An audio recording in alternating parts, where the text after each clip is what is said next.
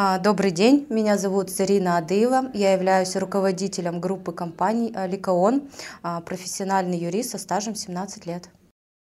В каких случаях сделки с недвижимостью могут дойти до суда? Как правило, в суд обращаются, если это касается недвижимости, с исками о признании сделок недействительным.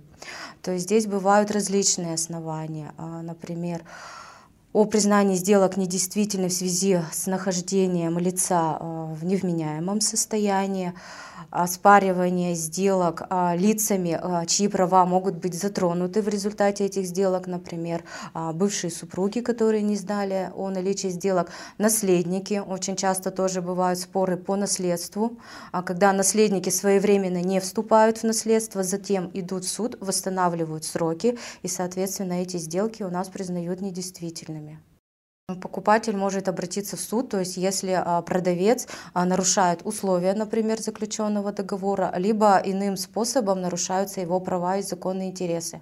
Также помимо сторон договора а, в суд может обратиться любое заинтересованное лицо, права которого нарушает эта сделка. Как подготовить исковое заявление и что обязательно должно быть в документе? У нас сейчас жесткие требования к составлению исковых заявлений. То есть, во-первых, а, раньше, если мы иски подавали а, с копиями для всех участвующих в деле сторон в суд, то сейчас истец прежде чем обратиться в суд, он обязан копию искового заявления со всеми приложениями разослать всем участвующим в деле лицам. То есть это ответчик и третьи лица, которые участвуют в деле. То есть если это, допустим, у нас дело касается несовершеннолетних, то к обязательному участию в деле привлекается орган опеки и опечительства. Если это наследственное дело, то нотариус. То есть в иске у нас сейчас обязательное требование, то есть указываются обязательные требования к ответчику.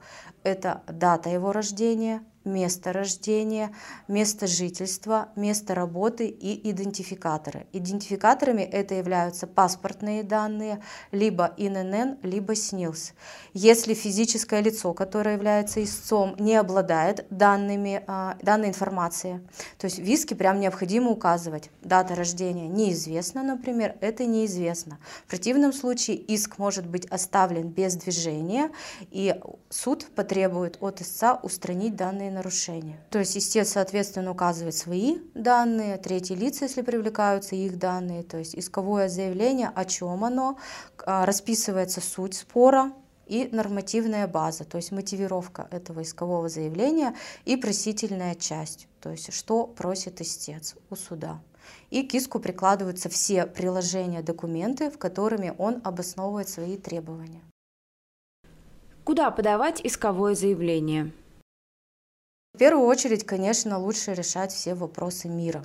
Но если миром уже не получается решить, то необходимо обращаться в суд. А по спорам о, а, на правах на земельные участки, на объекты недвижимости у нас имеется исключительная подсудность, и все дела подаются в суд по месту нахождения имущества. Ну, то есть вот адрес, по которому находится объект недвижимости, то есть, соответственно, в этот суд мы подаем иск. То есть если это Орджоникидзевский район города Екатеринбурга, соответственно, это Орджоникидзевский суд. Как проходит судебное заседание по имущественным спорам? После обращения в суд а, у суда есть пять рабочих дней, чтобы принять исковое заявление к производству. То есть в этом случае суд либо принимает исковое заявление к производству, либо может его оставить без э, движения. То есть в случае, если исковое заявление содержит какие-то нарушения. Вот. Также, если, например, дело не подсудно этому суду, то суд может вернуть исковое заявление э, для обращения в другой суд. После того, как исковое заявление у нас принято, примерно через полтора месяца назначается предварительное судебное заседание.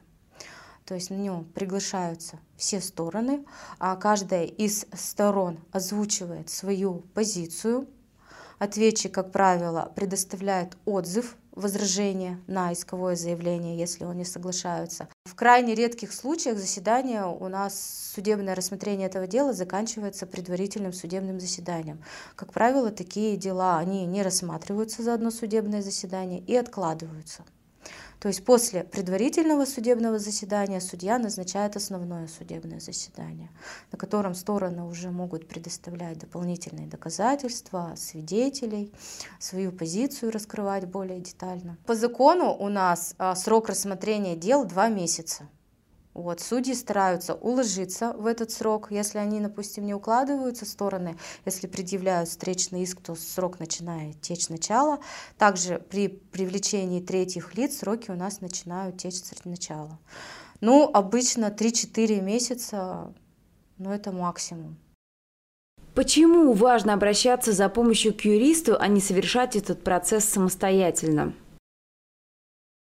Дела данной категории являются достаточно сложными, поэтому обычному человеку очень сложно самостоятельно составить такое исковое заявление, поскольку необходимо а, просмотреть огромную нормативную базу, судебную практику по, по таким спорам, поэтому лучше обращаться к юристу.